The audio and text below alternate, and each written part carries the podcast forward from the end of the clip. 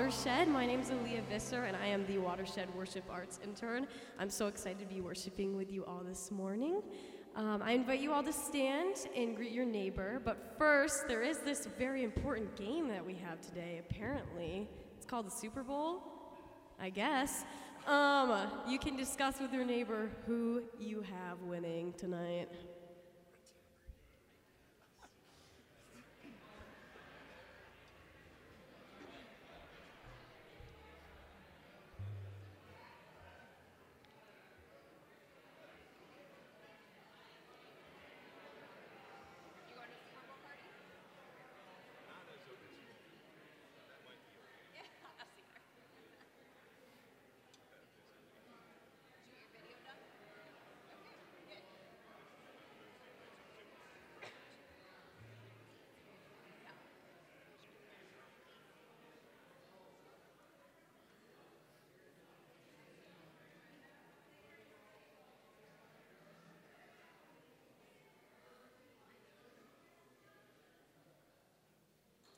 I invite you all to keep standing and sing with us these next few songs.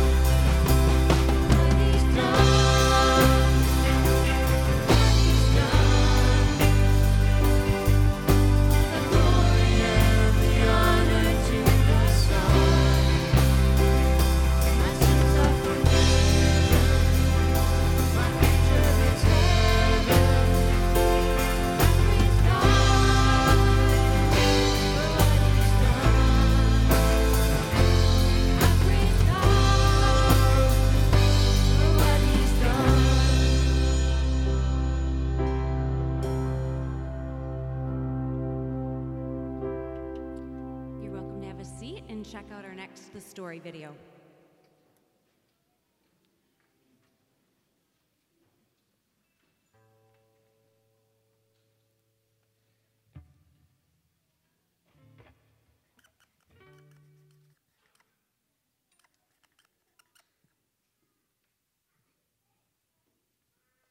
Before the Israelites left Babylon, the king of Persia, who had overthrown Babylon, decided to help them rebuild the temple back in Jerusalem.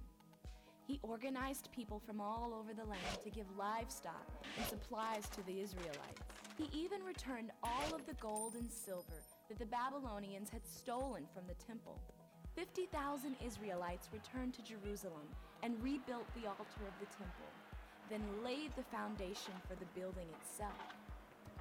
Before the temple was even finished, the Israelites began to offer sacrifices and worship God in it once again. But other countries surrounding Jerusalem began to worry about the Israelites regaining power. So they sabotaged the rebuilding project, and it came to a standstill for 16 years.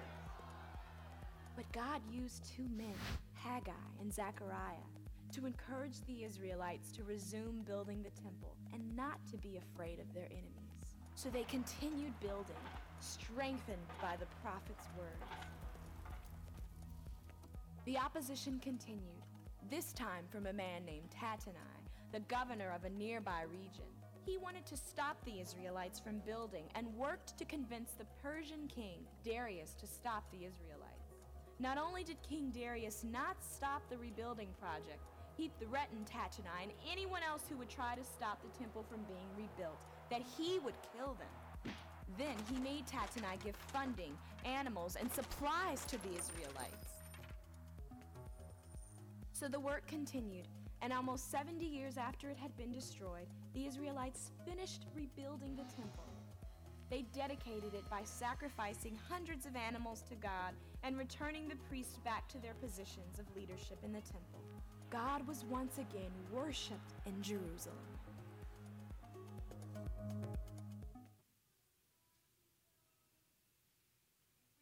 all the kids um, preschool through fifth grade up here. I scared myself. Oh, I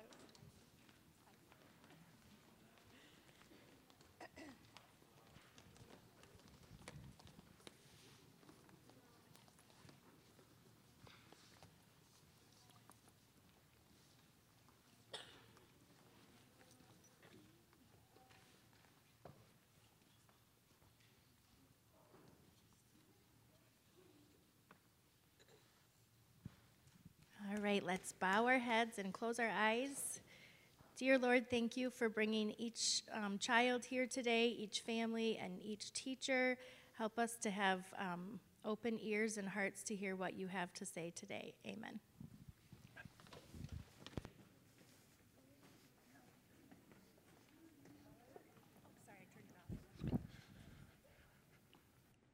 Well, good morning, everyone.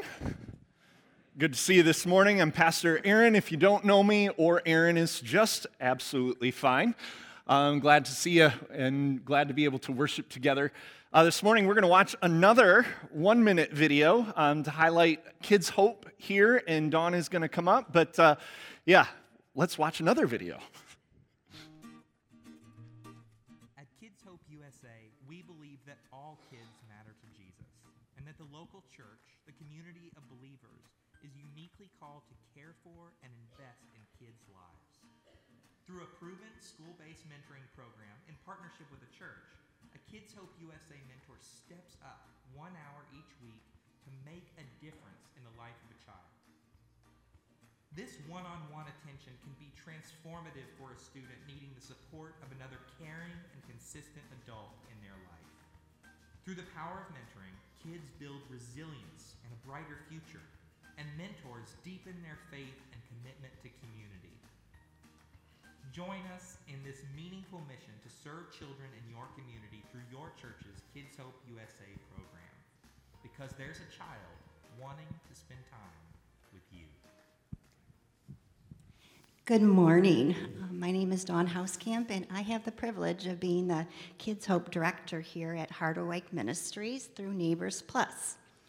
Um, this morning, I would just like to share a short true story about three kids, and I have entitled it A Calling of Hope. This is about a second grader at our Lakeshore Elementary School, a student at Harbor Lights Middle School, and a graduate of West Ottawa um, High School.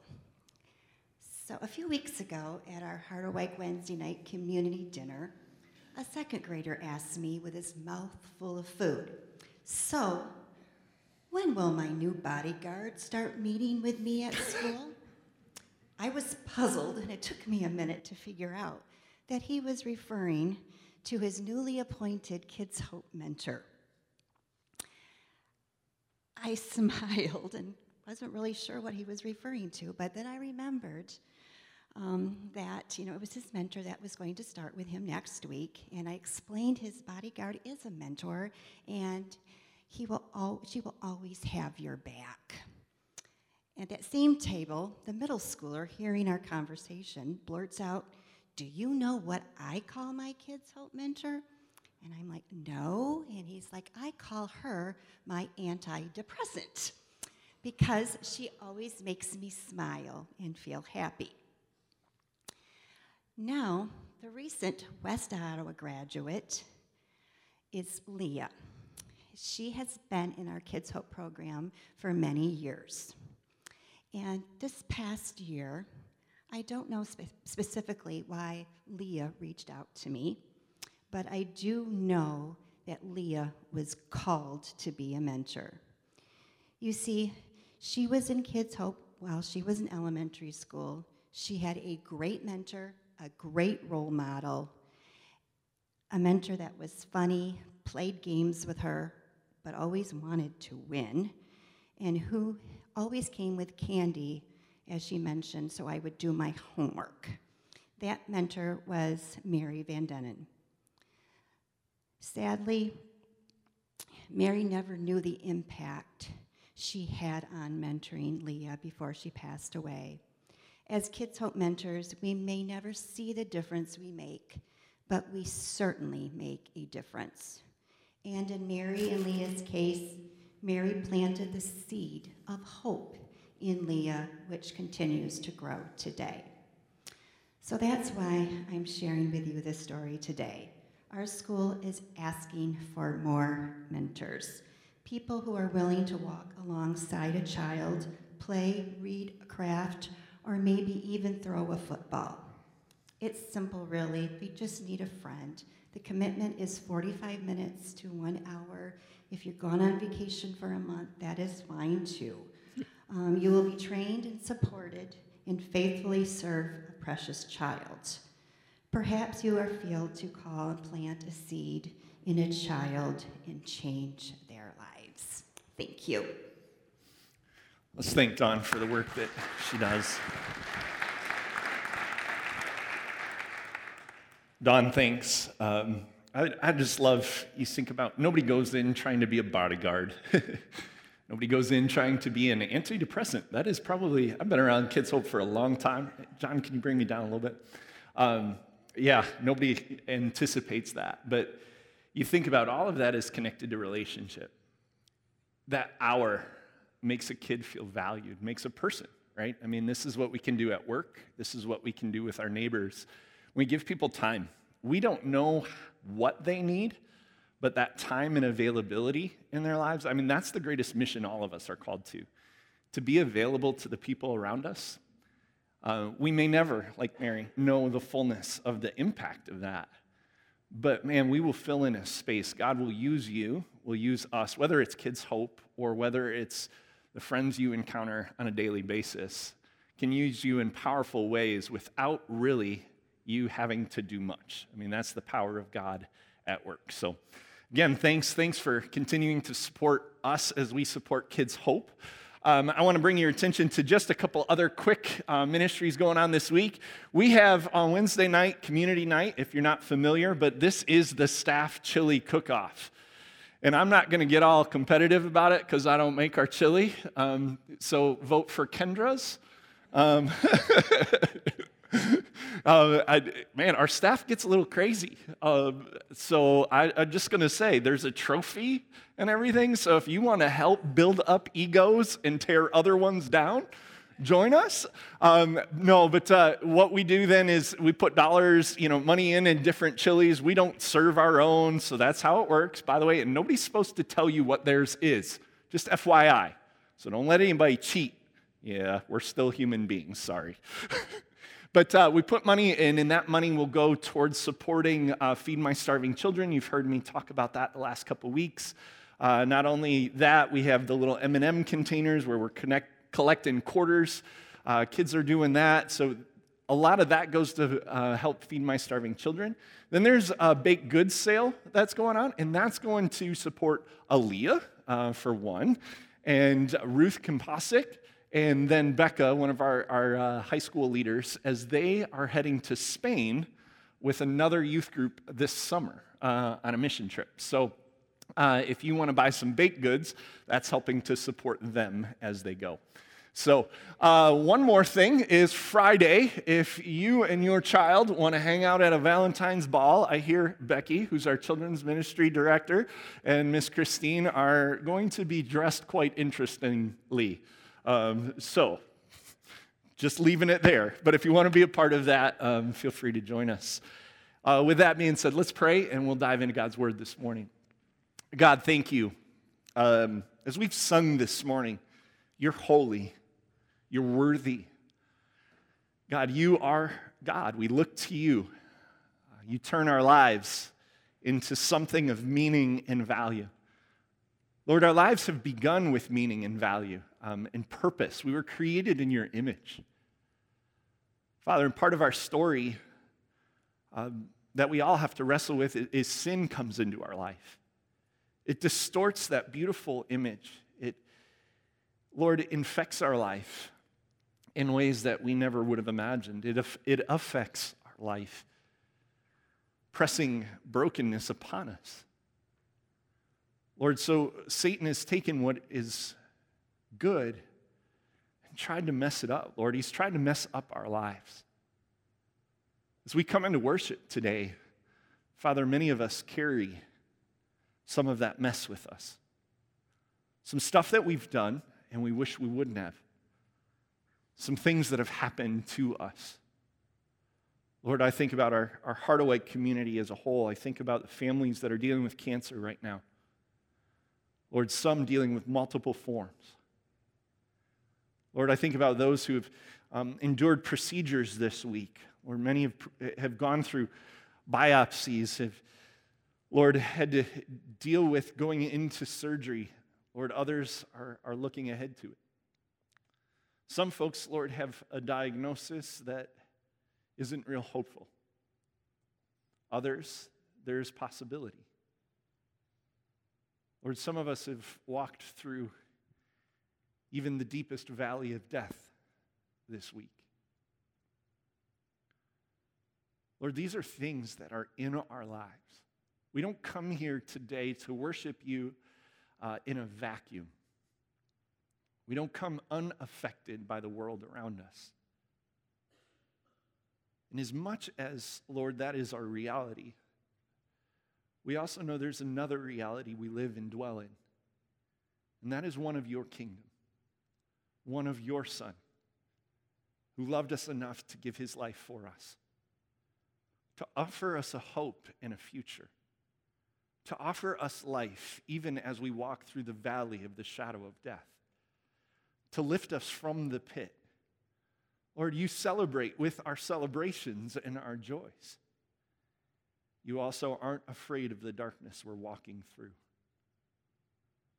So, Lord, as we come into your word this morning, as we continue to worship you, I pray that you continue to reorient our hearts, that you anchor us deeply in who you are, and that we belong to you. So that no matter what we're facing, whether it's of our own making or whether it's from outside forces. God, that we know we have a safe place. We've got a bodyguard. We've got the greatest antidepressant. We've got a mentor who would pour life into ours. So, the Lord, not only that we would have life, but we could give it back. So now, God, we, we pray as your children, loved by you, that you would speak your truth to us, that you would help me to convey that truth in a clear way, Lord, in a way that your Holy Spirit can use to encourage us, to maybe challenge us, again, to reorient us and anchor us deeply in the freedom we have in your finished work. Jesus, it's in your name that we pray. And all God's children said, Amen. We already got to dive in the video a little bit of where we're at in the Bible, uh, the story of the Bible. Uh, the people of Israel, of Judah, have come out of exile. Now, 70 years have come and gone of their exile due to their sin, right? Israel, both Israel and Judah, the northern kingdom, the southern kingdom, were carried off due to their sin. But as you can see, we're in a new three week mini series. As the kingdom was torn, God's people seemed to be kind of hopeless. There's a kingdom that's in repair. I love Drew makes a lot of our, our graphics. I don't know if he wants me telling you, but he's not here this morning, so I'm telling you. but I love how in his creativity he thought about duct tape. How many of you love duct tape? I mean, come on. What can't you use duct tape for? I had a friend in college make a hammock out of duct tape, and he literally slept in it for an entire semester. Hey, props to you. My back couldn't handle that then, let alone now. But uh, the idea over these next few weeks, and as we began to see already in our video, is that God's kingdom in his people, we're starting to see a repair. Right? We're not there yet. In a few weeks, we're going to come to Jesus, Jesus who brings God kingdom, God's kingdom here on earth. We're not there yet, but we're starting to see shades of new life. And some of that new life comes today in the rebuilding of the temple. It got me thinking about being grounded, being rooted, being centered in our lives. Right? I wonder what it is that you, you center yourself in. Where are your priorities, right? That might be a different way of asking the question this morning. Where is it that you draw life from, right? I, that's why when I came across this image, I just loved it. You know, someone, somebody there, but where we prioritize, the things we put our energy into, right, they, they're either meant to give life or they can take it from us. And the reality of the message that we're going to talk about today, and the realization that we see with the people of Judah as they return, is that our lives were meant to be anchored deeply in Jesus anchored deeply in God's kingdom and God Himself. That's where we draw our life. Paul would say this in Acts 17 that it's in Jesus, in Him, we live and move and have our being.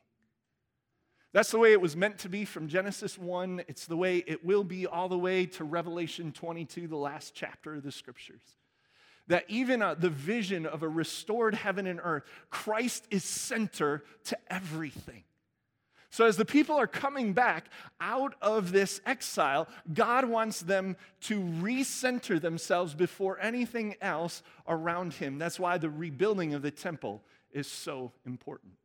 So, this morning we're going to dive into a couple books of the Bible, Ezra and Haggai, to hear some of what takes place. So, the first is Ezra chapter 1. We're going to look starting at verse 1. Let's hear God's word this morning. In the first year of Cyrus, king of Persia, so Persia, Persia, the Medes and the Persians have taken over Babylon. They're now the world power. Cyrus is the king of Persia in order to fulfill the word of the Lord spoken by Jeremiah. So God is keeping his promise. The Lord moved the heart of Cyrus, king of Persia, to make a proclamation throughout his realm and also to put it in writing.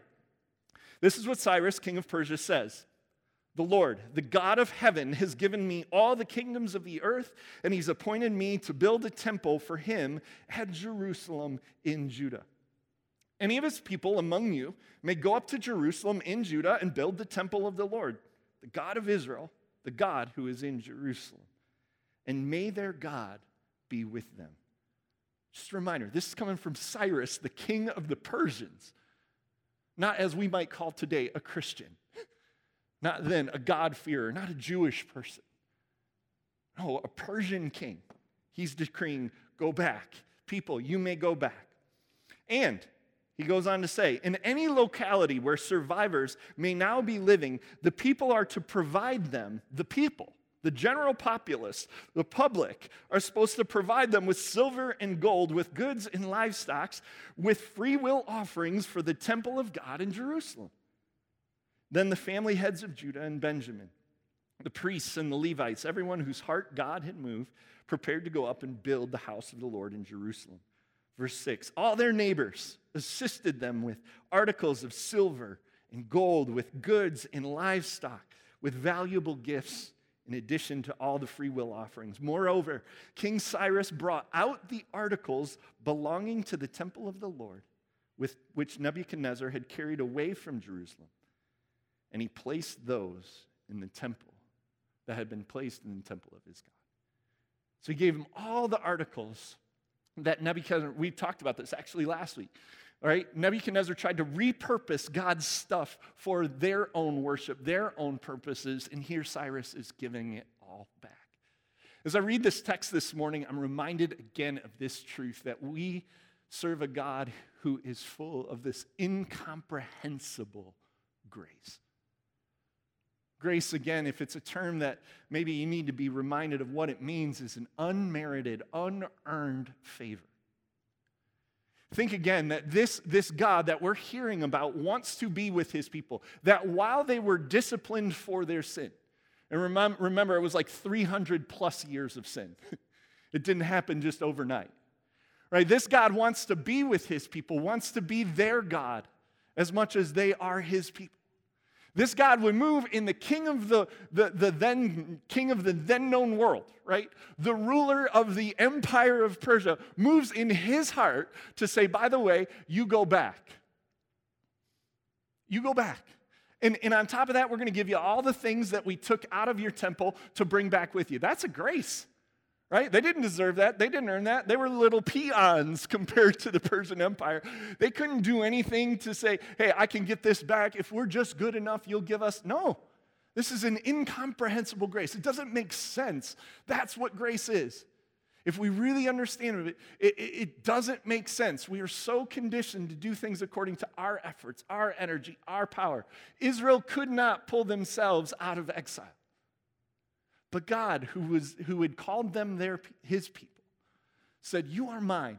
God, who had promised, after seven year, years, you're not going to be done. I'm not wiping you off the face of the earth. While I discipline you for a while, I will bring you back. I will restore you. I will be with you.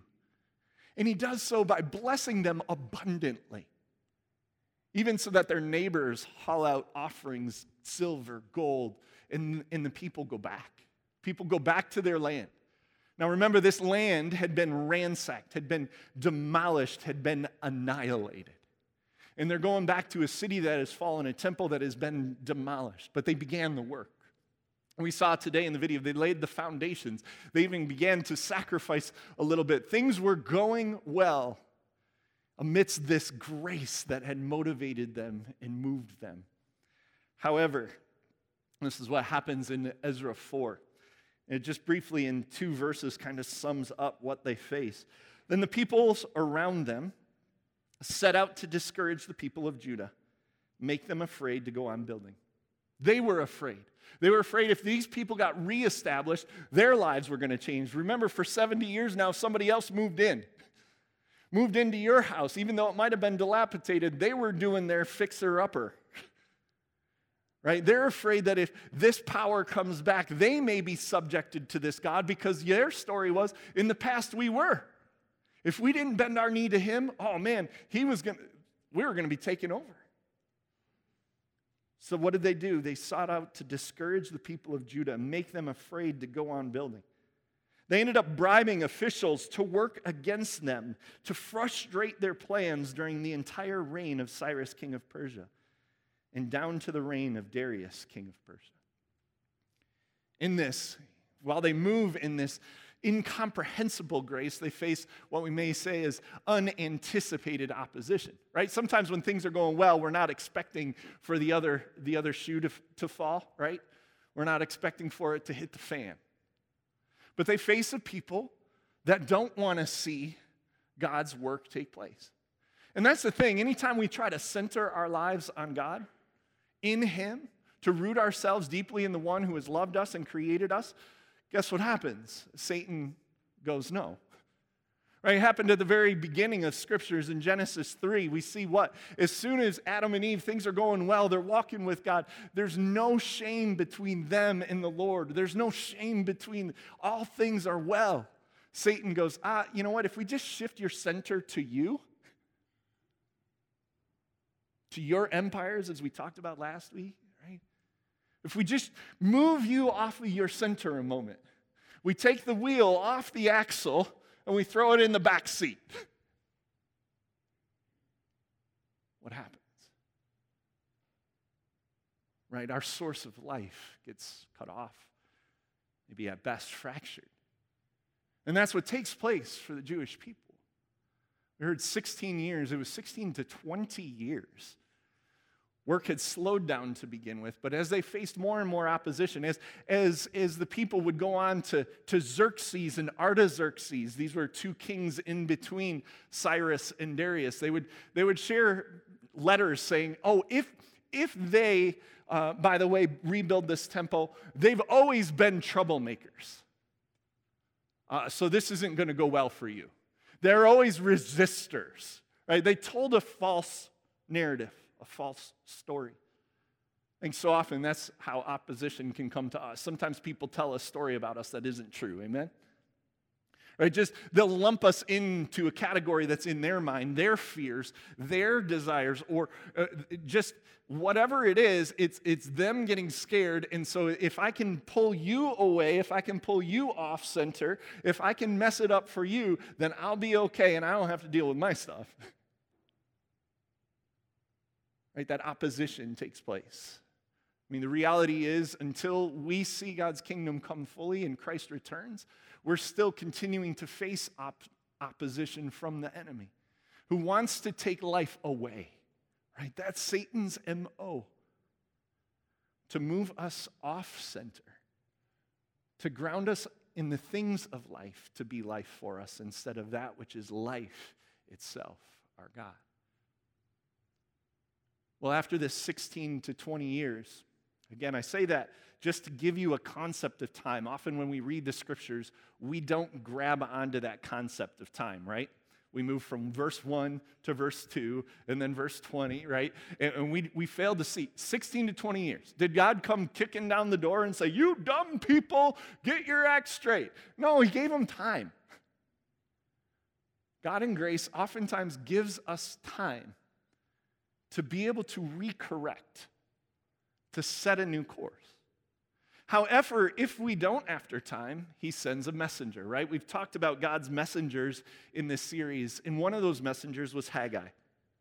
And here's what he says in Haggai chapter 1 In the second year of King Darius, on the first day of the sixth month, the word of the Lord came through the prophet Haggai to Zerubbabel, son of Shealtiel, governor of Judah, and to Joshua, son of Jozadak, the high priest.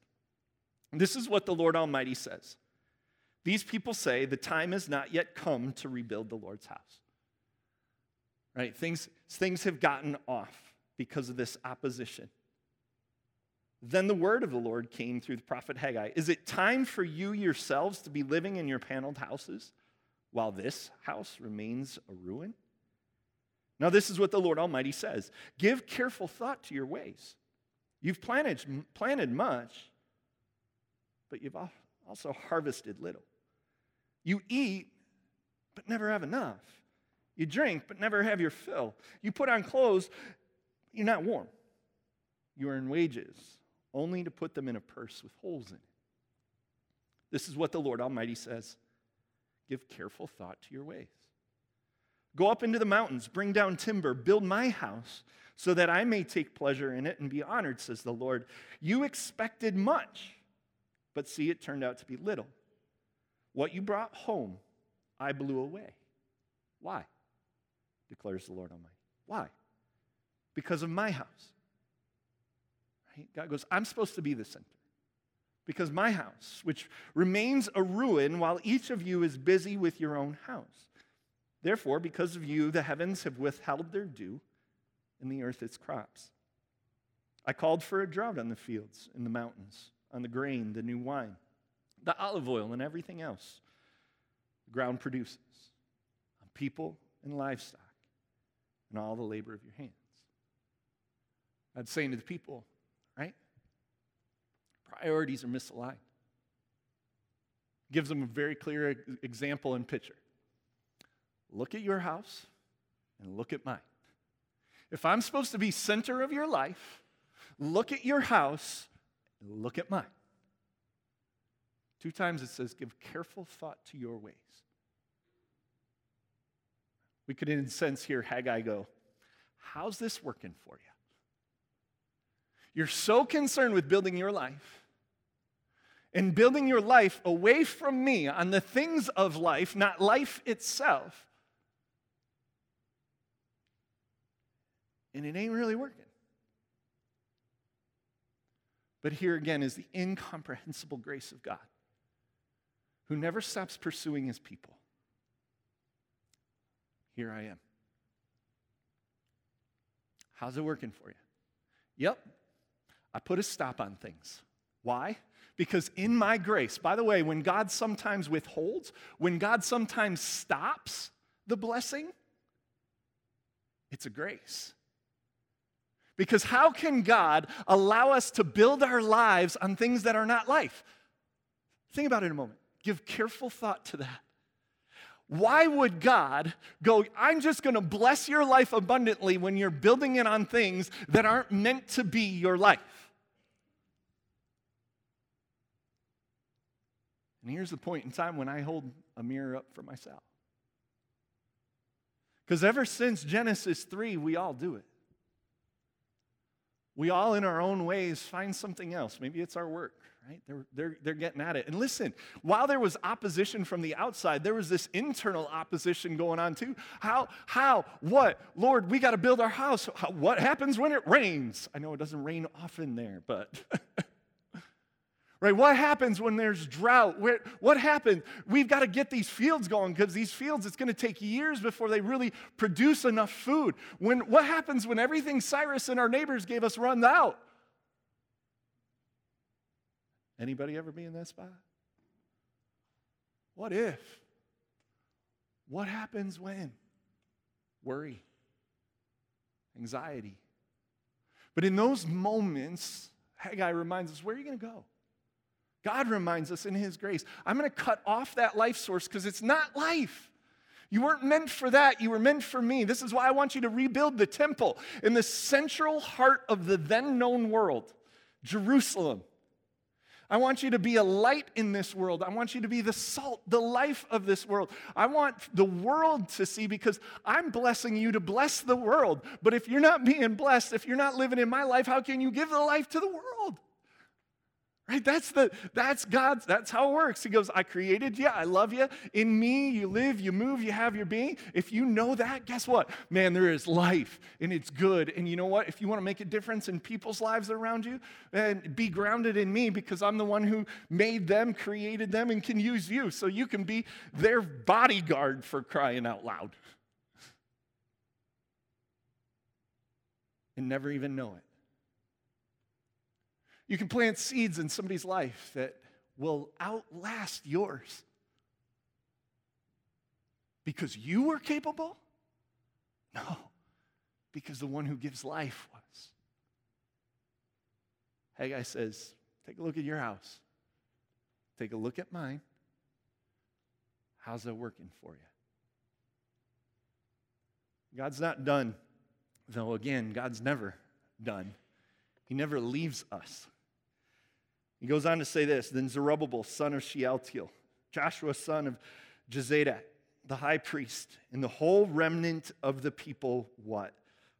Obeyed the voice of the Lord their God and the message of the prophet Haggai because the Lord their God had sent him. If we go back to all of the, the messengers who had come to Israel and Judah, one of their biggest failings was they didn't listen to God's voice when God's voice came to them. But what do we hear? In this moment, the people heard it. But it's also, they heard it because they felt it. And sometimes, again, that's God's grace. He's going to allow us to feel it so that we truly understand at a heart level, not just at a head level, but at a heart level, that He's meant to be our life. And they obeyed. They believed Haggai had been sent from the Lord, and the people did what? Feared the Lord. At the heart of the book of Proverbs, the, that God's wisdom is this the fear of the Lord. That we keep God in his right place in our lives at the center. That he's our groundedness. So then the Lord, Lord stirred up. Let me jump ahead, sorry. So the Lord stirred up the spirit of Zerubbabel, son of Shealtiel, governor of Judah, and the spirit of Joshua, son of Jehozadak, the high priest in the spirit of the whole remnant of the people, they came and began to work on the house of the Lord Almighty their God on the 24th day of the sixth month. The Lord stirred up their hearts. The verse before, he says, I am with you. Right? Again, God's incomprehensible grace. But here are a people grounded again. And they will go on to finish and complete the temple. For some who had seen the previous temple, it wasn't it was hard. Because sometimes when we look back and we see what has been, it still continues to break our hearts. But in midst of their tears, they saw the possibility in a future. They saw a God who continued to keep promises. They, they believed in the God who was with them all through exile and was with them now. For those who had not yet seen, they saw amazing things happen because of this incomprehensible grace. This God who keeps promises that long last far longer than they live.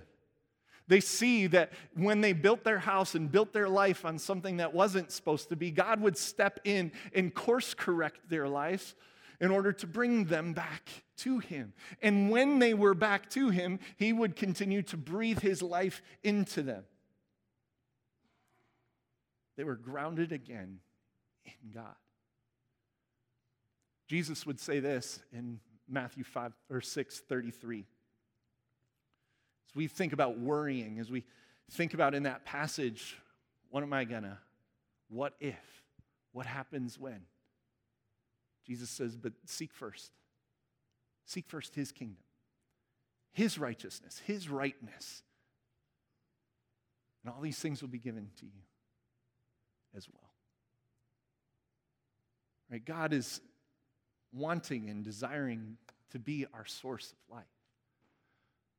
Folks, one of the reasons why we worship regularly, weekly, isn't because the Bible says, by the way, you guys need to have a worship service at 945 on Harderwyk's, or else. No, it's because God gives us a Sabbath. A Sabbath where we can pray, we can play. Sabbath was designed to be a spot in our lives, a weekly rhythm in our lives where we can start to see that the world doesn't need us doesn't revolve around us. It can go on without me. And in the time that we pray, we can reorient and re- refocus our lives. We can be regrounded. That's why we have this spiritual practice of corporate worship. So that you and I, as I study all week long, what do you think's happening? Man, God's recentering my life because, man, I don't know about you, it's a daily occurrence as much as a weekly occurrence. Amen? How many of you need it daily? But when we do this together, we re- we're reminded that we are God's people, so that hopefully 16, 20 years down the road, we're not needed a major course correction from the Haggai's and the Zechariahs to say, hey, dude, look at your house, look at mine. How's that working for you? But even if he does that, we know he's doing it to reground us, to reorient us. So I wonder today, how that's going. Weekly, are you living in a time and a space where you can step out of the world to be renewed, to be restored? Not with the fear. This, this isn't a shame thing. This isn't, hey, if you don't, you're a bad person. No, this is an opportunity. Sabbath was an opportunity for us to go back to the garden to live in what will be one day when Christ finally and fully comes, where we just get to live and dwell with a sigh of relief. Where we can live where Christ is the center, is the ground in which we live and move and have our being. It's a weekly rhythm. I wonder daily what it could be for you. Is it a moment of prayer, taking time to say, hey, God, you know? I'm going to get up this morning. Uh, I'm going to get up a few minutes early. I'm just going to focus my attention on you before I go do something else. Before I get about the day, before I get after it, help me fix my eyes on you. As Proverbs 3 says, I'm, I'm going to commit my way to the Lord, trusting that he'll, he'll take my paths, He'll direct them, He'll make them straight. Maybe it's at the end as you think about, reflect on the day, and, and get ready for another in a little in, in a couple weeks we're going to talk about what happens when the scripture comes into our lives. It reforms us. Is it diving into a, a devotional? Just to again reorient our brains. How many of you need a reorienting right? I need it. I get too focused on the things ahead. I get too focused on the task list. I get too focused on my kids, on my wife. I get too focused everywhere else because I know Satan's constantly trying to shift me off my center. He's trying to shift you off of where you belong to whom you belong from life itself. And if we even begin to try, what's he going to do? He's going to keep trying. but here's the goodness of God He pours out his incomprehensible grace. He says, I'm with you, I got your back. And there ain't nowhere I'm going to go. Even if you're in the pit, if you're in Sheol itself, as the psalmist would say, even if you're walking through the valley of the shadow of death, even if there is nothing in all of this world that can separate me from you. Romans 8. Nothing. So go with me. Give careful thought to your life. As you reflect this week, where's the center? Where's your ground? I want to invite you back to the one whom you belong to the one whose you are, to life itself, Jesus, who has given his life so you can have it abundantly. Let's pray. God, the way back actually isn't hard. It's to turn. It's what repentance is it's to turn. Turn in a different direction. So, conceptually, while that's not hard, we know we're up against Satan, up against the demonic, up against evil that wants to shift us from you. And so, Lord, we pray by the power of your Holy Spirit, in the name of Jesus, to recenter us, to ground us to anchor us deeply in your love, in your life. Thank you for the grace of withholding things from time to time so that we can assess and give careful thought to our lives. Thank you for the ability to come back. Thank you for the good that you give amidst the oppositions we face the opposition that's outside of us, the opposition that still fights inside of us. And thank you that, again, your spirit dwells with us. There is not a place we can go where you're not already, because you are in us. As much as they rebuild a temple, we know your story, God, says we are the temple. As individuals and as your church, you dwell within each of us by your peace, by your power, by your presence. So again, God, make us aware of you who are the God who is with us. And may we, God, know your presence this week in a real way. May you help us, Lord, to keep throughout this journey of life, centering ourselves more deeply in you. God, we pray these things uh, and many more prayers in the name of Jesus. And all God's children said, Amen. Let's just try to take this moment and circle in on God, the one who gives us this life on this earth right now. Please stand.